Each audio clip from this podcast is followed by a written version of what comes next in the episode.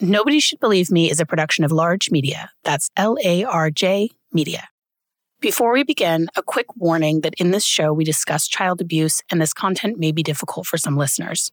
If you or anyone you know is a victim or survivor of medical child abuse, please go to munchausen support dot com to connect with professionals who can help.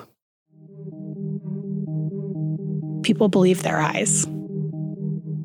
That's something that actually is so central to this whole issue and to people that experience this, is that we do believe the people that we love when they're telling us something. If you questioned everything that everyone told you, you couldn't make it through your day. I'm Andrea Dunlop, and this is Nobody Should Believe Me. Today, I want to tell you about a seriously fun and hilarious memoir coming out this week from my dear friend Geraldine DeReuter called If You Can't Take the Heat, Tales of Food, Feminism, and Fury. Geraldine is the James Beard award-winning blogger behind The Everywhereist, as well as the author of All Over the Place, Adventures in Travel, True Love, and Petty Theft, which is also fantastic.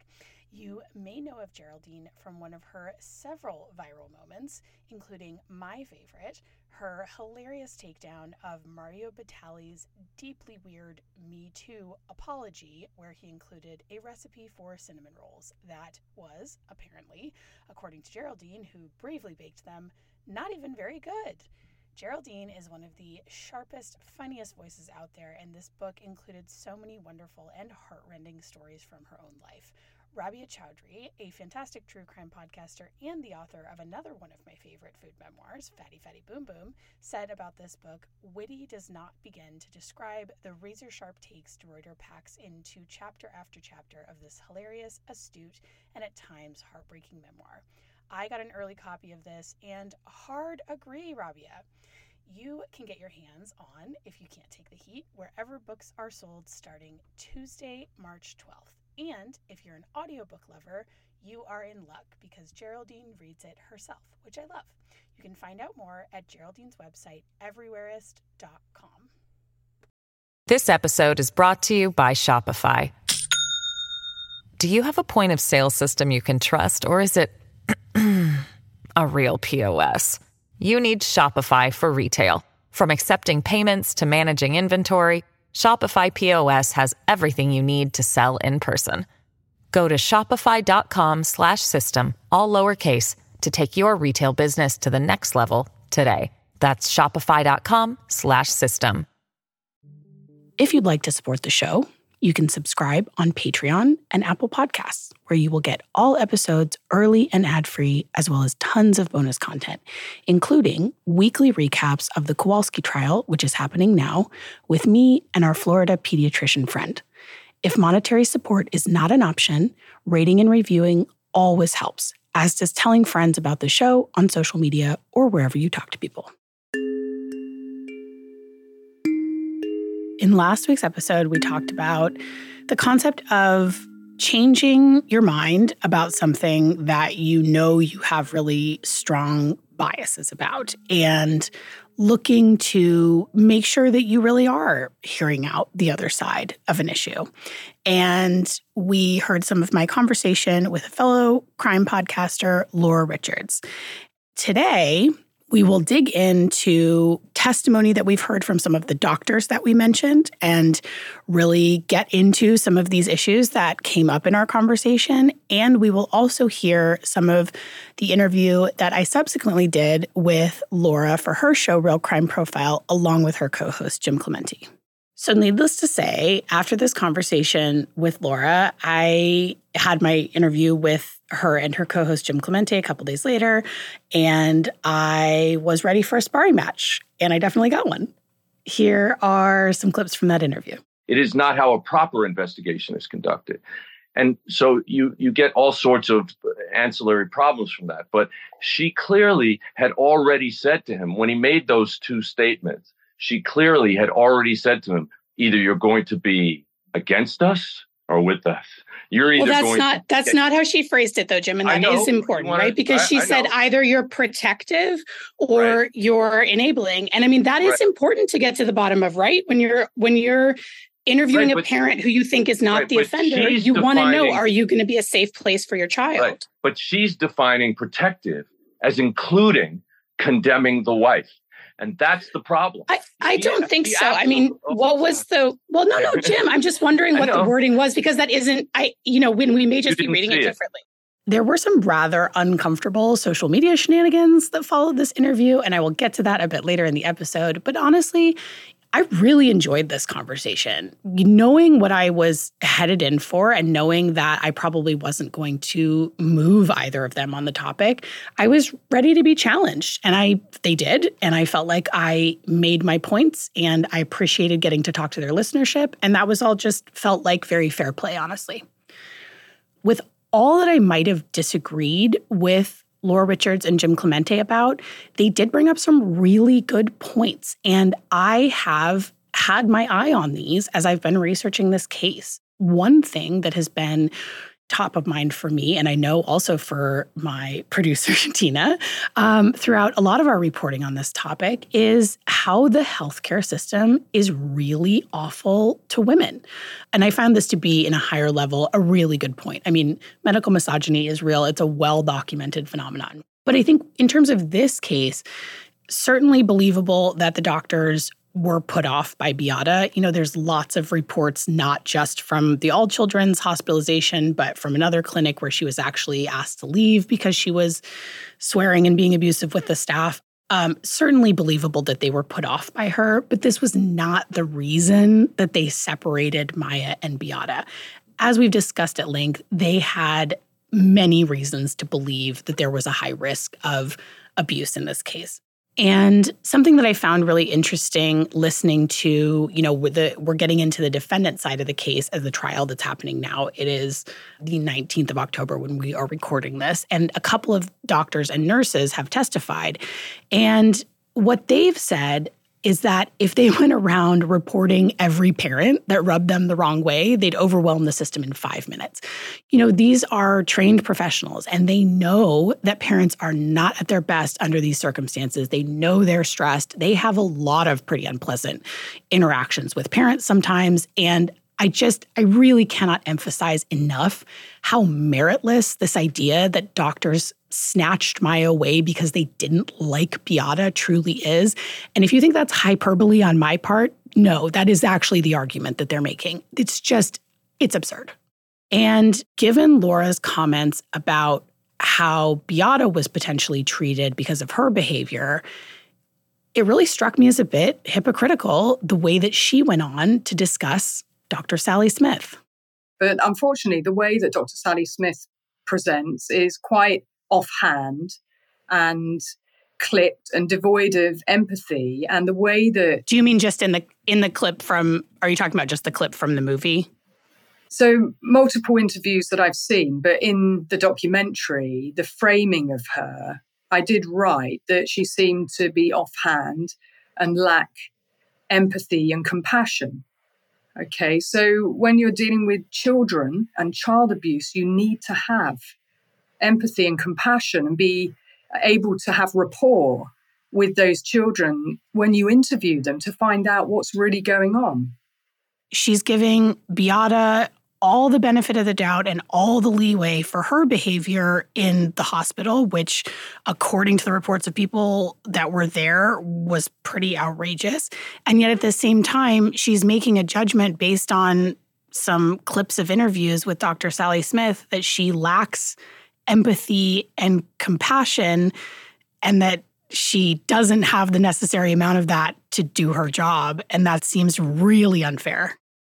So another one of the most solid points that I felt like the Real Crime Profile folks made was that there were doctors involved in this case, some of them treating physicians, who clearly thought that the Kowalskis were being wrongly suspected of abuse and that they were only pursuing what they felt like was the best course of treatment for their daughter. So here's Laura talking about that in my interview with her. And I, I mean that in the sense of, if there's no evidence of Beata accessing Maya and the symptoms don't dissipate, if they don't believe Maya's doing it to herself, then there has to be a reason why these things are happening, and they're treating her for C R P S. And the judge, after Beata had taken her own life, then made a determination that she should be referred to another specialist for a full assessment. And that specialist was Professor Pradeep Chopra from Brown Medical School University, who was an expert in C R P S. Mm-hmm.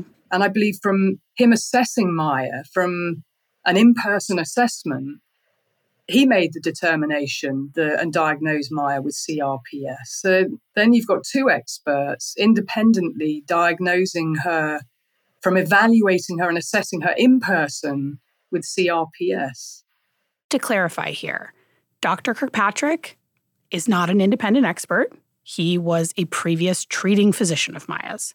Doctor Chopra is also not an independent expert. He was hired by the Kowalskis. Though I can forgive Laura for this because the film certainly presents him as though he was some independent tie-breaking expert. So we've already talked about Doctor Kirkpatrick at some length this season, and even previous to this trial, we'd heard from him quite a bit. We had, you know, depots from him. We had his comments on the Netflix film. He was the only doctor that appeared in the film. But he actually did take the stand last week, and there were a couple of absolute bombshells that came up during his cross-examination. First of all, we knew already that the Kowalskis had seen at least a handful of doctors on their way to see Doctor Kirkpatrick. That was in the film. So here again is Jack Kowalski from the Netflix documentary, Take Care of Maya. We went to doctor after doctor, one hospital to another, trying to get an answer. And as a nurse, Beata was very thorough, so she documented every doctor visit from the very beginning. But they just put their arms up in the air and said, there's nothing we could do. We don't know what it is. But what we didn't know previous to this was exactly how many doctors they'd been to. Here is the cross-examination of Doctor Kirkpatrick by the Johns Hopkins lead attorney. And this clip is from the Law and Crime Network's coverage of the case. Were you aware at the time that you made the diagnosis of C R P S in this patient that this patient had seen over three dozen other physicians about her, her pain and condition? I don't know the exact number. You knew it was a good many, didn't you? Yes, sir. Did you talk to any one of them? Hmm. Well, I, I don't have, I don't remember the list. I mean, so I, I don't recall that. I don't recall talking you to You had a patient in front of you who dozens, literally dozens of other doctors had seen and treated at length.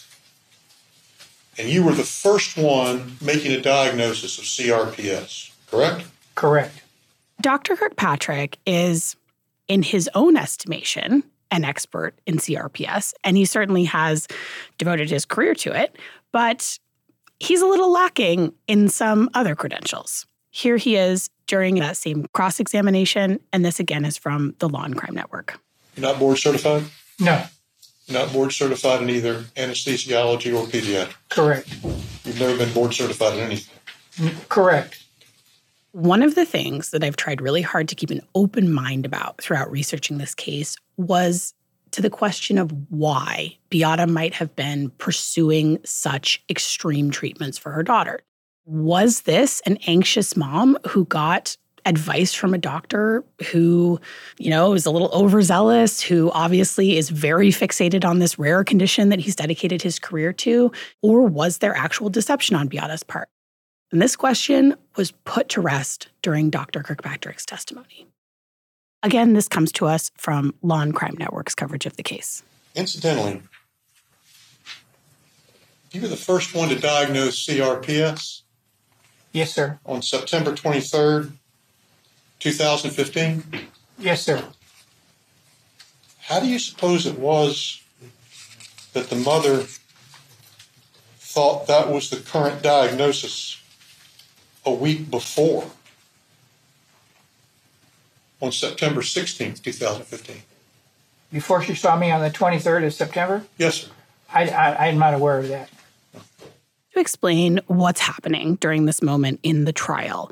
There was an exhibit that was shown while this part of the cross-examination was happening, and that exhibit contained notes from a Doctor Kreisman, who was a pulmonologist who was seeing Maya. And in his notes for a visit that happened a week before Doctor Kirkpatrick diagnosed Maya with C R P S, it reports that Maya has C R P S. And so the conclusions that the counsel drew from this, and really the only conclusion you can draw from it, is that Beata reported that history to Doctor Kreisman. And honestly, Doctor Kirkpatrick seemed just as shocked by this as I was. Another interesting thing that came up in Doctor Kirkpatrick's testimony was something that has really been a theme in this case. Doctor Kirkpatrick, who's one of the biggest advocates for this notion that Maya has C R P S and the idea that Beata did nothing wrong, even in his notes, indicates that Maya was not responding well to the ketamine treatments. And Mister Hunter asked him about that. This audio, again, is from Law and Crime Network. In this report, you indicated that the C R P S she had was intractable, correct? Correct. And it, it, it had proven refractory to your first care, correct? Yeah, very, very, very poor response. Given this information, it appears the most likely scenario is that C R P S was not the diagnosis Beata ended up with, but the one she was looking for. I just don't see any other plausible explanation for this series of events than that.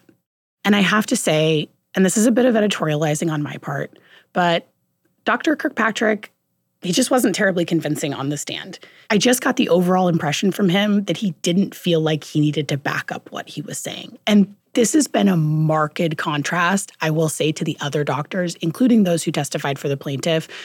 It has been a marked contrast because usually doctors are, you know, they're people who are fact-based. They want to refer to their notes. They want to have their facts straight. Okay, so what about one of the other doctors that came up in this case whose evaluation of Maya Kowalski appears to have played a big role? And that was Doctor Pradeep Chopra. Here's a clip of Laura Richards and Jim Clemente talking about him on Real Crime Profile. Well, well he was, I, he I was don't the actually, doctor, he was the expert the judge referred Maya to after she was released from the hospital. And that was my question. Why wasn't there other experts brought in to diagnose her? But he did, as one of the leading experts, diagnose her with, with C R P S. We did not have a previous deposition available to us from Doctor Chopra, so I was especially curious to hear from him. Doctor Chopra has incredible credentials. He's affiliated with Brown. He went to Harvard, um, and he has a really impressive background. Here he is in his testimony. And again, this is from the Law and Crime Network's coverage of the case. I understand that you have won several awards uh, over the course of your career for humanitarianism involved in medicine. Can you tell the jury about that? Um, yes. Um, I've, there's, there's a bunch of awards that I've won, actually. I can see why this man's patients and the parents who deal with him love him, even if I don't agree with a lot of what he has to say. Yeah, he seems like a nice guy. He was on the stand for many hours, but there was one moment that just really struck me. Here is the lead attorney for the Kowalskis, Gregory Anderson, in his direct examination of Doctor Chopra. And this is from Law and Crime Network's coverage of the case. Uh, was Munchausen's by proxy assigned by Doctor Dees with Johns Hopkins? Yes. And did Maya have Munchausen, by, or did Beata have Munchausen by proxy? No. Again, the question at hand was not, does Beata have a psychological disorder, although the plaintiff has very much tried to frame it that way. The question at hand in this investigation that was happening at the time of Beata's death was, did she commit medical child abuse? Nonetheless, Doctor Chopra's certainty on this, on what he's being asked here, was very out of place. By the time he ever met Maya Kowalski and examined her, Beata had already passed away, so he never even met Beata. And Doctor Chopra was tasked by the Kowalski team with evaluating Maya for C R P S, which incidentally, he believes is way more common in children than others do. Here he is talking about that during his testimony. This audio is from Law and Crime Network. C R P S is officially considered to be a rare condition, officially. But in reality, the incidence is uh, actually very high. By the way, I'm not offering any opinion on whether this is true or not. He may absolutely be right, but it's worth noting that he is an outlier in this belief. So Doctor Chopra didn't do a full medical record review. And so this is what, you know, you have to do in these cases really to determine whether abuse has happened is to look at all of the records that you can get your hands on and look for these patterns of deceptions, look for, you know, this pattern of abuse essentially. We know that he hasn't reviewed these records. So why was he so sure that Beata had not perpetrated abuse? Sure enough to say it, you know, under oath. So as it happens, Doctor Chopra has written several papers about how common it is for parents of children with C R P S to be, in his estimation, falsely accused of Munchausen by proxy. And those writings are likely the reason he was sitting in this courtroom. This was another pretty stunning moment from his cross-examination by Ethan Shapiro, who is one of Johns Hopkins' attorneys. This audio is from the Law and Crime Network. Were you aware that Beata Kowalski chose you? No, I had no idea. First time you learned about that today? This is the first time I'm hearing this. Okay. What Mister Shapiro is talking about here is that Beata had done research, and there are emails to show that Doctor Chopra was the expert, that she had handpicked to evaluate Maya for whether she had C R P S or not. What I gather from Doctor Chopra's writings on this subject is that he doesn't really think that Munchausen by proxy or medical child abuse exists. There's often a lot of couching with doctors who do this kind of expert testimony work that, oh, it's so infinitesimally rare, or it only happens in children under ten, which is what one of the lawyers said in his opening arguments. They'll sort of give themselves a little bit of an out, but when it comes right down to it, I don't think that they think this abuse exists or that it's so rare that they do not need to be aware of it, that they do not need to look out for it.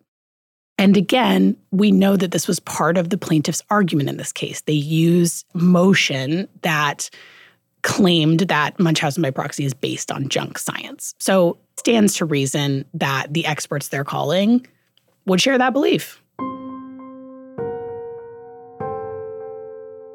Despite having evaluated Maya only once following Beata's death, Doctor Chopra took the stand for an entire day. And the picture that he painted of Maya's future was bleak. This audio is from his testimony, courtesy of Law and Crime Network's coverage. Uh, and to your reasonable medical probability, is Maya going to have relapses from time to time of varying degrees and types? Yes, she's she is. Okay, th- let's talk about the relapses for a second. This sure. is not a joke. This is not, we're not talking about Uh, relapse of a little headache. We are talking about severe. Ex- she she lives at a baseline pain that you and I cannot even comprehend. Considering that Maya was there listening to all of this, it was hard to watch. And having now watched the totality of the plaintiff's arguments, other than their cross-examination, there is this bizarre duality to what they're saying. You know, on the one hand, they had Doctor Chopra testify for a whole day to demonstrate to the jury how serious and horrible C R P S is. So in their estimation, this condition is serious enough to warrant all of these extreme treatments that she was getting in this time period before her Johns Hopkins admission. And yet at the same time, they're saying that Maya was somehow on a good trajectory and that her interruption in treatment during the shelter care order, where she was not receiving ketamine, led to a decline, and that that decline is responsible for any of her current and future suffering, not the C R P S itself.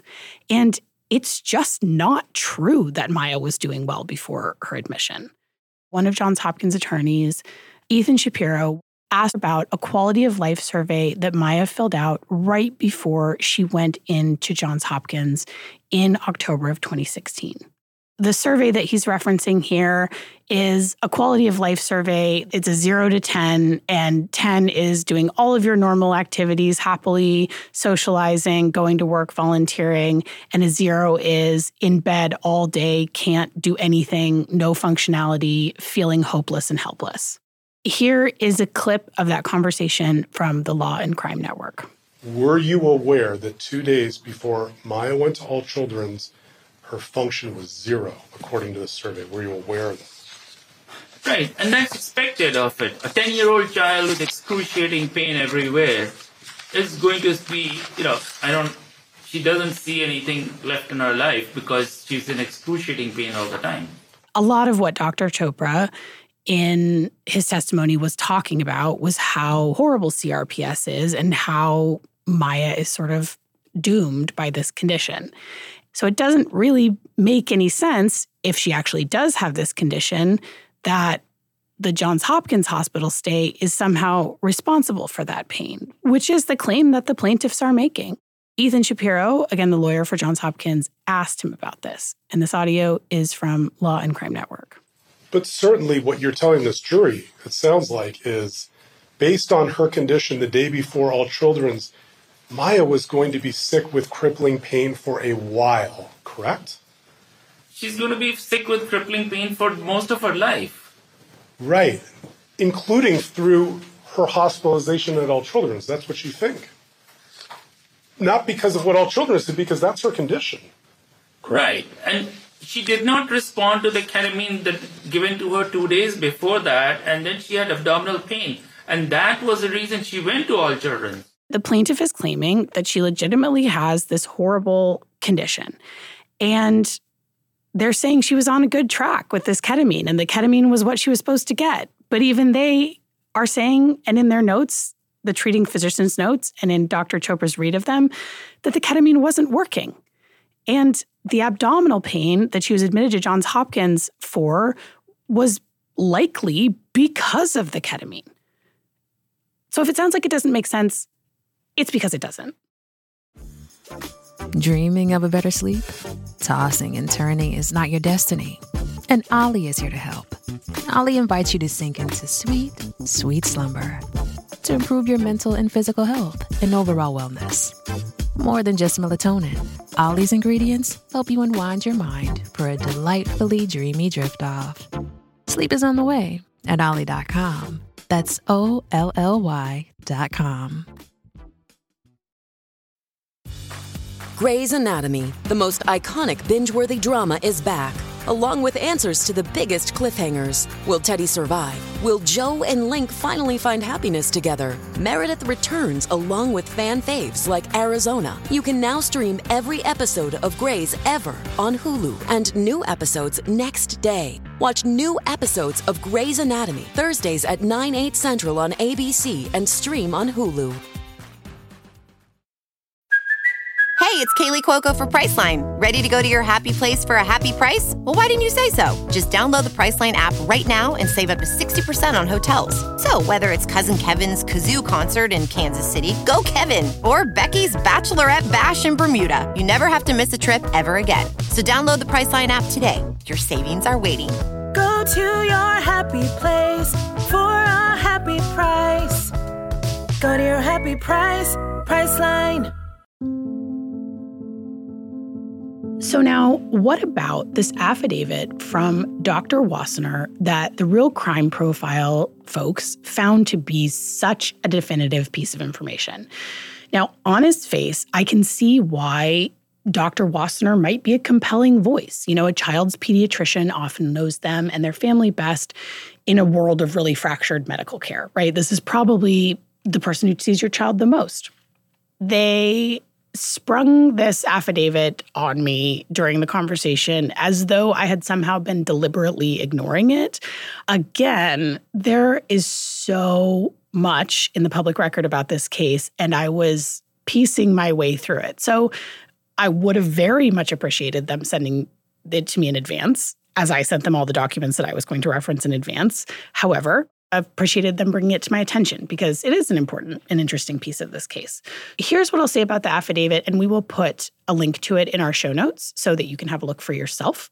So this was a lengthy affidavit. It was eleven pages long, and just a couple of my takeaways from it. Doctor Wassner's been in pediatrics for a long time. He was seeing Maya, Kyle, and actually was treating Beata as well. And he mentions that he considers himself qualified to detect child abuse. He doesn't have any specific training that he brings up in that area. And reading what he said about Munchausen by proxy, factitious disorder imposed on another, just made me feel like he didn't really have a grasp on it because he said it was usually for secondary gain. And now I interpreted secondary gain to mean something like money or some other physical thing, which is actually malingering, not Munchausen by proxy, right? Munchausen by proxy has an intrinsic motivation of emotional gratification.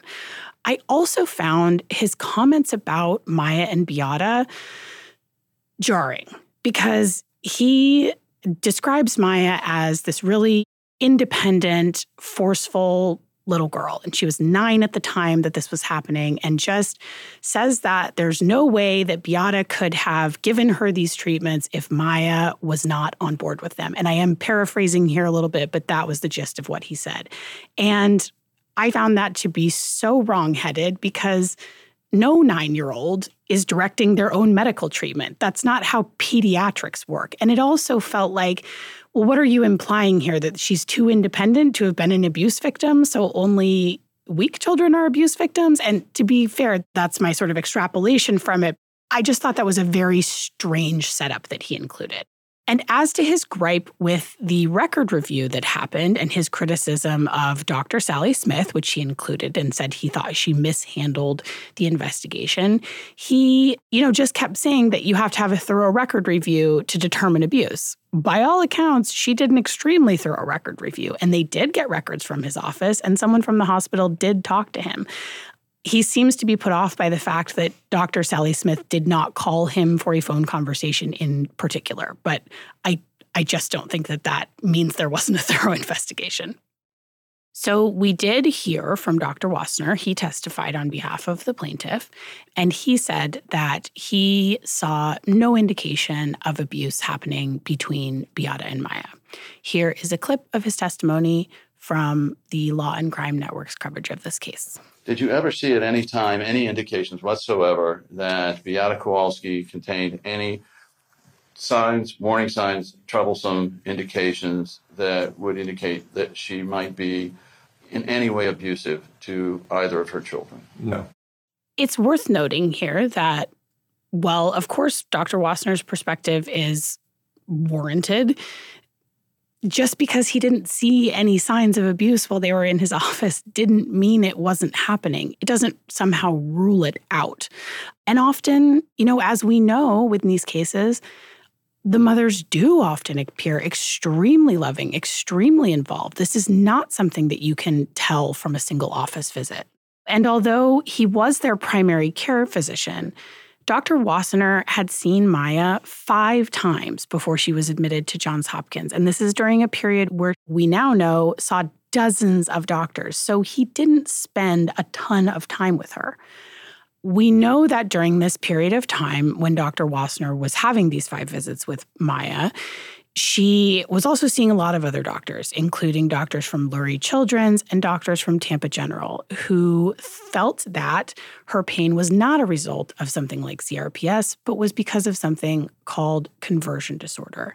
And it would appear that Doctor Wassner did not agree with this diagnosis.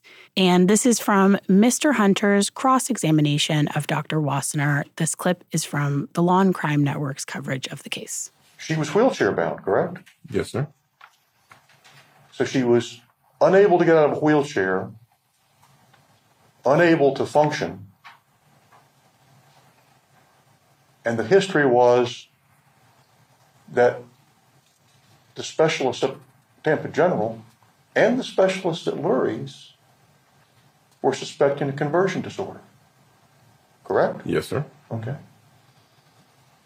You just didn't think that fit. No, I did not think that fit. Okay. Well,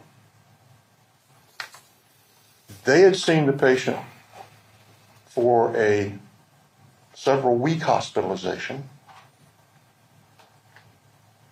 and then that w- which was fo- which followed a several day hospitalization.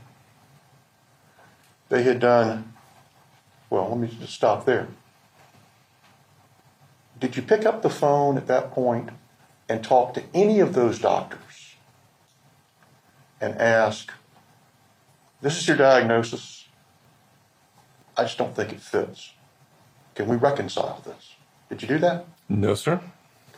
Throughout this case, on both sides, there has been a lot of questioning of these doctors of, well, did you call this other doctor, and did you call this other specialist, and did you check in and coordinate care? And most of the time, the answer is no. And I don't think that's actually a criticism of any of these doctors in particular. I think it is just a note about how fractured medical care has become. And that is one of the things that enables this abuse to happen, because you have all these providers who are not necessarily talking to each other. So I do think this is something that is on the medical establishment's radar, and that there is an effort to sort of coordinate care. But I think, again, this sort of like criticism of these doctors weren't talking to these other doctors really cuts both ways. So the plaintiff's argument, again, is that the three months that Maya spent in Johns Hopkins, where she was not receiving ketamine treatment for her C R P S, set her back so much that it interrupted the good trajectory that she was on. I think the thing that speaks the most loudly for itself is the fact that none of the providers can deny the fact that in this period following the Johns Hopkins stay, Maya was doing better than before she went in, not worse. Here is Mister Hunter in his cross-examination of Doctor Wassner talking about that. This audio is from Law and Crime Network. The following fall,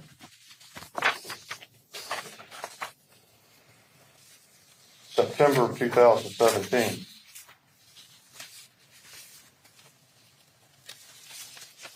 okay. Was she improving? Yes, sir. I made the comment that she was doing markedly better, able to get out of her wheelchair. Okay. What we know about that Maya's trajectory of her health from the time she was released from Johns Hopkins on is that, by all objective measures, it's gotten better and better. What is clear from Doctor Wassner's records and just from really any other objective measure is that Maya's health started to improve while she was at Johns Hopkins and continued to improve once she was released.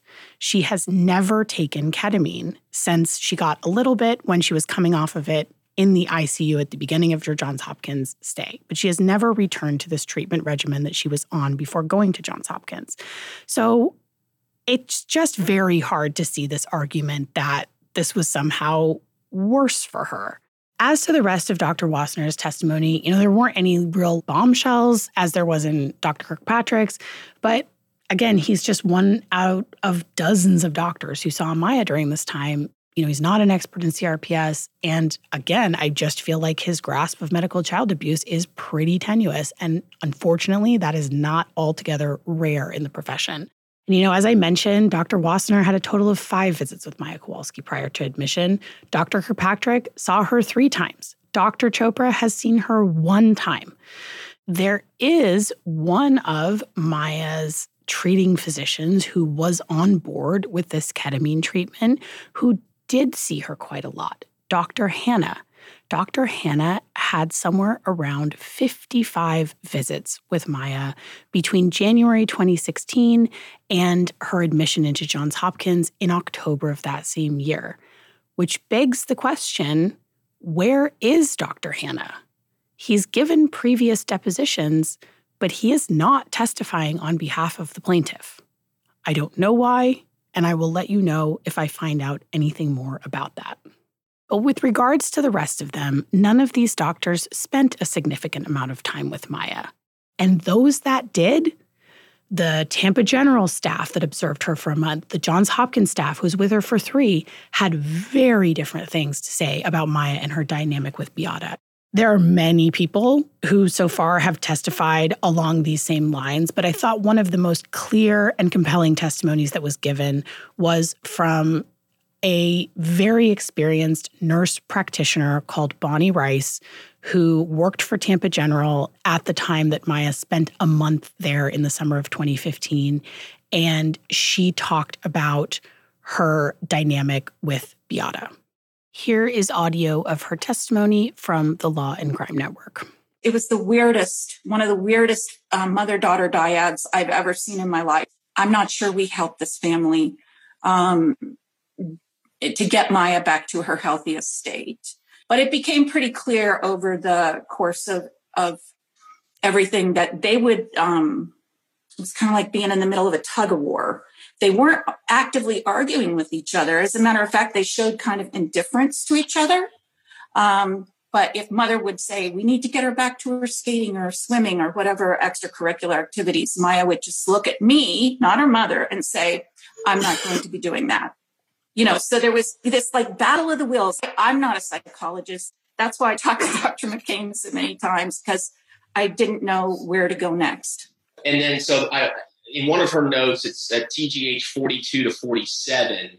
Um, it, it says um, that uh, at one point in Nurse Hussey's exam, uh, it was noted that Maya could stretch her legs and arms, and she appeared to do so with ease. But later on in the examination, she wasn't able to move her fingers to grip my hand and refused to use her arms and legs to evaluate range of motion and strength.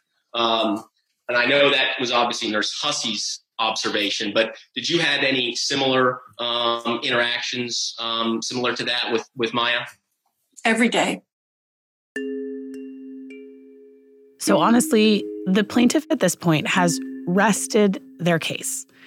And the defense is teeing up pretty damning new details every day of this trial. And, you know, we're going to cover all of that. I have no idea how the jury is absorbing it all. But at this point, having read all of these previous documents and watched so much of the testimony from the plaintiff's side, I've seen them make their case. They've made their case. They've shared what they had to share. So again, I'll return to the question, what would it have taken to change my mind? What could the plaintiffs have shown me that would have moved me on this? And one of the things would be to hear from an expert who both understands medical child abuse and, importantly, believes that it's real, testifying on why this was not a case of abuse. Let's talk about who the plaintiffs did have. The Munchausen by Proxy expert that the Kowalskis retained to do a record review, which again, we talked about that, that's someone who's looking at the records in, if not totality, looking at a whole bunch of the records. The person they had do this was Doctor Eli Neuberger. Now, Doctor Neuberger is a familiar figure in the child abuse world. He always, without fail, appears on the side of the alleged accuser. Unlike many of my expert colleagues from the committee, some of whom you've met, B. Yorker, Doctor Mark Feldman, Doctor Mary Sanders, who have testified on both sides of this over the years. Doctor Eli Neuberger, who, it's my belief, not only doesn't believe Munchausen by proxy exists, has been vocal on the fact that he doesn't think that child abuse pediatrics should be a subspecialty, is the person who gave a deposition for the Kowalskis that was played in court. He did not appear in person to testify. And since there's been so much talk about Doctor Sally Smith and her financial incentives for snatching children to fill a D C F quota, again, that's not my hyperbole, I should point out that Doctor Neuberger billed one hundred sixty-five thousand dollars to do this review and give his deposition. And they had a lot of people on the plaintiff's side testifying about C R P S. They had experts testifying about it. They had a mom of a, another child who has C R P S. And again, in the end, this is one of the things that I find to be one of the most grievous errors on the plaintiff's side, one of their most wrong assumptions. It, it doesn't actually matter if Maya has C R P S. I have to say, with everything I've heard, it seems unlikely. There may be something else, some other chronic condition she has, but the way that this diagnosis appears to have originated is extremely suspicious. And I just don't know how you argue otherwise at this point. So that is not relevant. So someone convincing me that she has C R P S would not convince me, in fact, that there was not abuse in this case. That is a sort of red herring. What is the other evidence that I might be presented with in absence of, frankly, a credible Munchausen by proxy medical child abuse expert testifying on it? What else could I be presented with that would convince me that there was some merit to the plaintiff's case in this? I would need to see some evidence that the hospital, Doctor Sally Smith, or even the admittedly slightly dubious Kathy Beatty did anything wrong here or actually had some kind of vendetta against Beata. We're going to get to a lot more about what's happened in the trial so far in the next episode. But where did we leave off with our friends at Real Crime Profile? Like I said, the conversation itself, good times. Thought it was fair, thought it was really interesting. The social media rollout of these interviews took a little bit of a different tone and, quite frankly, went completely sideways. For one thing, they titled this two-part episode, Why We Believe Maya, which I felt like was a little bit snarky and sort of insinuated that I was, you know, disregarding the evidence because of my bias. But it was actually something that they said about my sister Megan's case in their show notes that really got under my skin. Here is super producer Tina Knoll reading that part of their show notes. Finally, in this episode, Andrea mentions the case of her sister Megan Carter, who was investigated for medical child abuse. It is only fair that we supply the actual opinion of the court, where the judge found no factual basis for child abuse by her sister Megan. Link to documentation.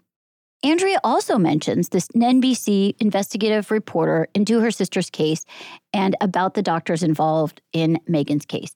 Here is that article, link to article. Well, they mention two of the pieces about my sister's case. They, of course, don't mention here that I covered both of these pieces, the judge's order and the N B C investigation.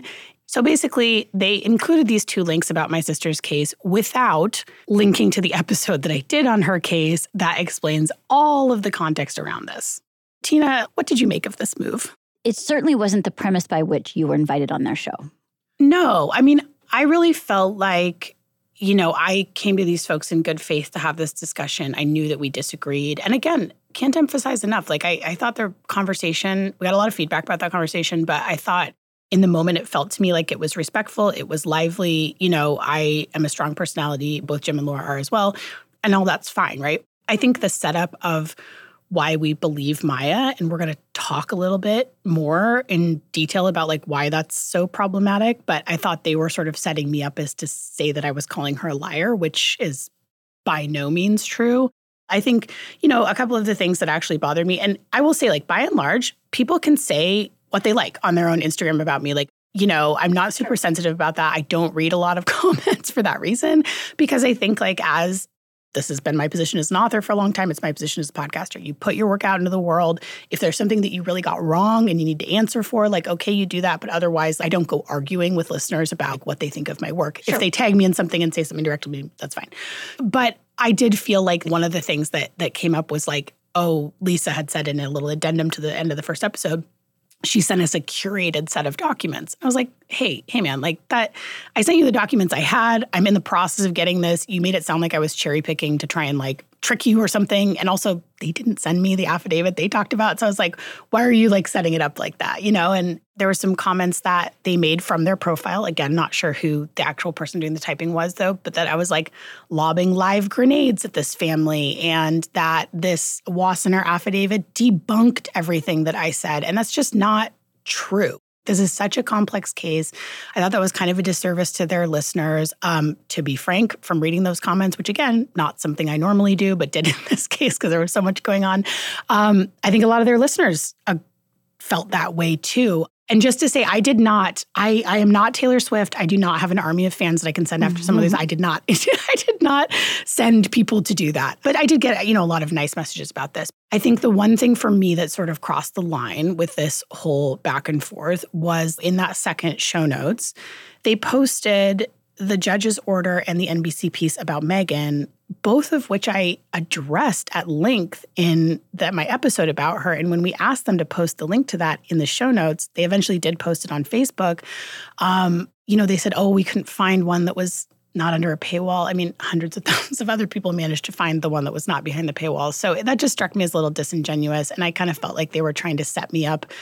Those show notes to me for the second part, I felt set me up that I was lying about my sister. And of course I took that personally. I mean, it's my family you're talking about. And I realize I've talked about my sister publicly. I mentioned her in that episode. So I suppose it's fair game. It just didn't feel terribly in good faith, I guess.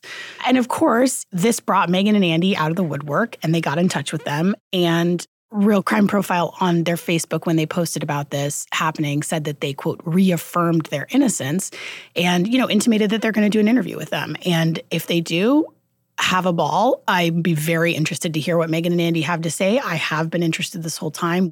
So the the reason I'm bringing this up is not because I want to just like revisit this little like feud that happened for five days on Instagram.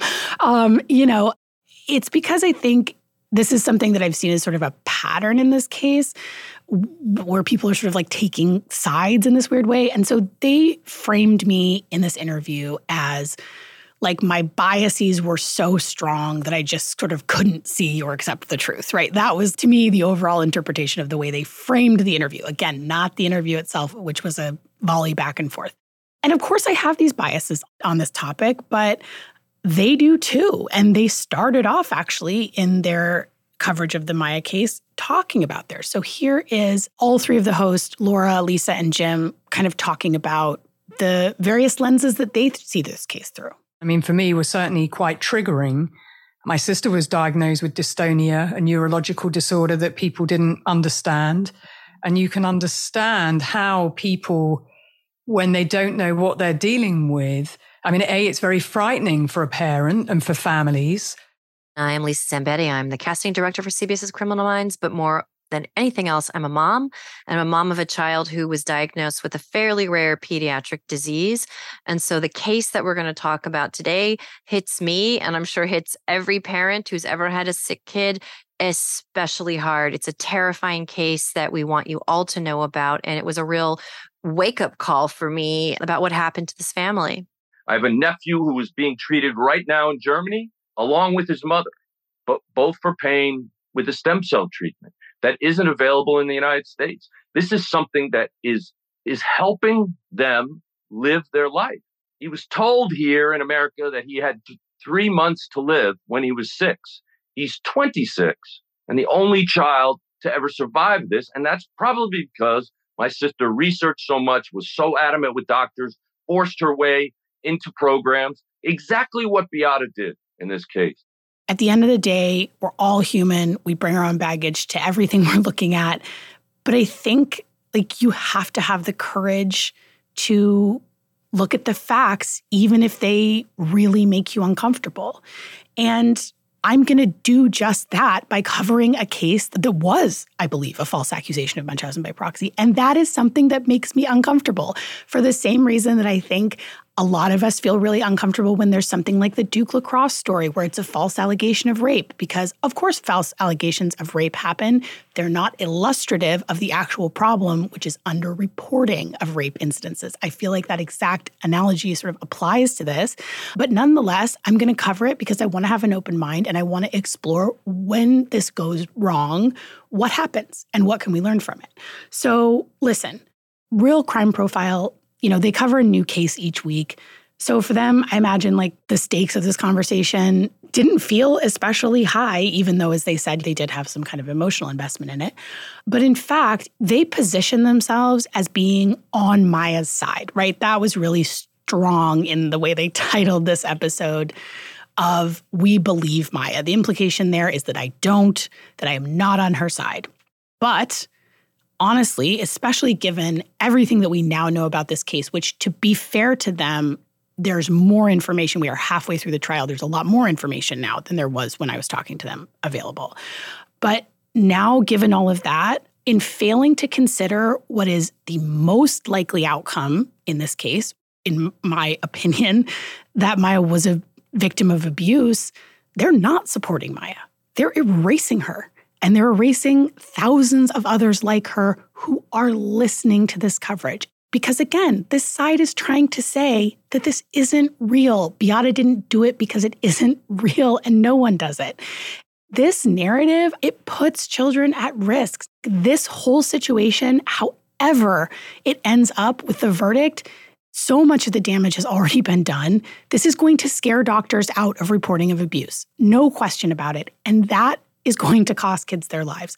Those are the real stakes. So I think my question for them is, and I wish I'd asked them of this, do you believe that this abuse is real? Is that the place you're coming from? Are you assuming Beata's innocent because you don't think that mothers do this?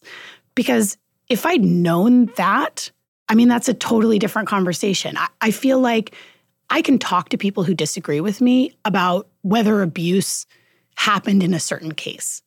I can't talk to people who don't feel like this abuse is real. I can do my best to share with what I've learned, but I feel like if you're coming from the perspective that this abuse isn't real, there isn't any evidence that's going to convince you. So we've discussed at length how complicated the term sort of false allegation of abuse is when it comes to medical child abuse, because of course you want doctors to report suspicions, et cetera. But we are going to talk about a case that Doctor Mark Feldman was involved in, and he's going to walk us through, and we're also going to talk to the mom involved in that case, where he felt like the evidence did not support abuse, and that separation happened anyway, and it was really devastating for that family. So it's important for me to cover this case because I want people to know that I am approaching this topic with an open mind and in good faith. I do not assume every single case that is suspected is abuse. And also because I want people to feel seen, I guess, because I, I don't take it lightly, the idea of separating a family. I I don't think that that's something that should be taken lightly, and I understand how serious that is and how devastating it is for a family. And it is devastating for a family even if there is abuse happening. I mean, these the consequences of this are really real. So, you know, to start with the ideas we began this episode with, Megan Phelps Roper says that the process of engaging people who disagree with you begins with not assuming bad intent. And honestly, I didn't. And I I still don't. I, I think that just like I do, Laura, Lisa, and Jim, they bring their own lens, their own biases, their own baggage to this issue. On the next episode, we are going to dig into the Maya Kowalski trial that is happening right now. I have been covering this on the Patreon and on Apple subscriptions, so you may have been following it there. We are going to recap who we've heard from so far. As I mentioned, the plaintiff has rested their case, the defense is up now, and we are going to talk to a lawyer and jury consultant to get his perspective on the merits of this case and how things might play out. That's next time on Nobody Should Believe Me. Nobody Should Believe Me is a production of Large Media. Our senior producer is Tina Knoll, and our editor is Kareen Kiltow.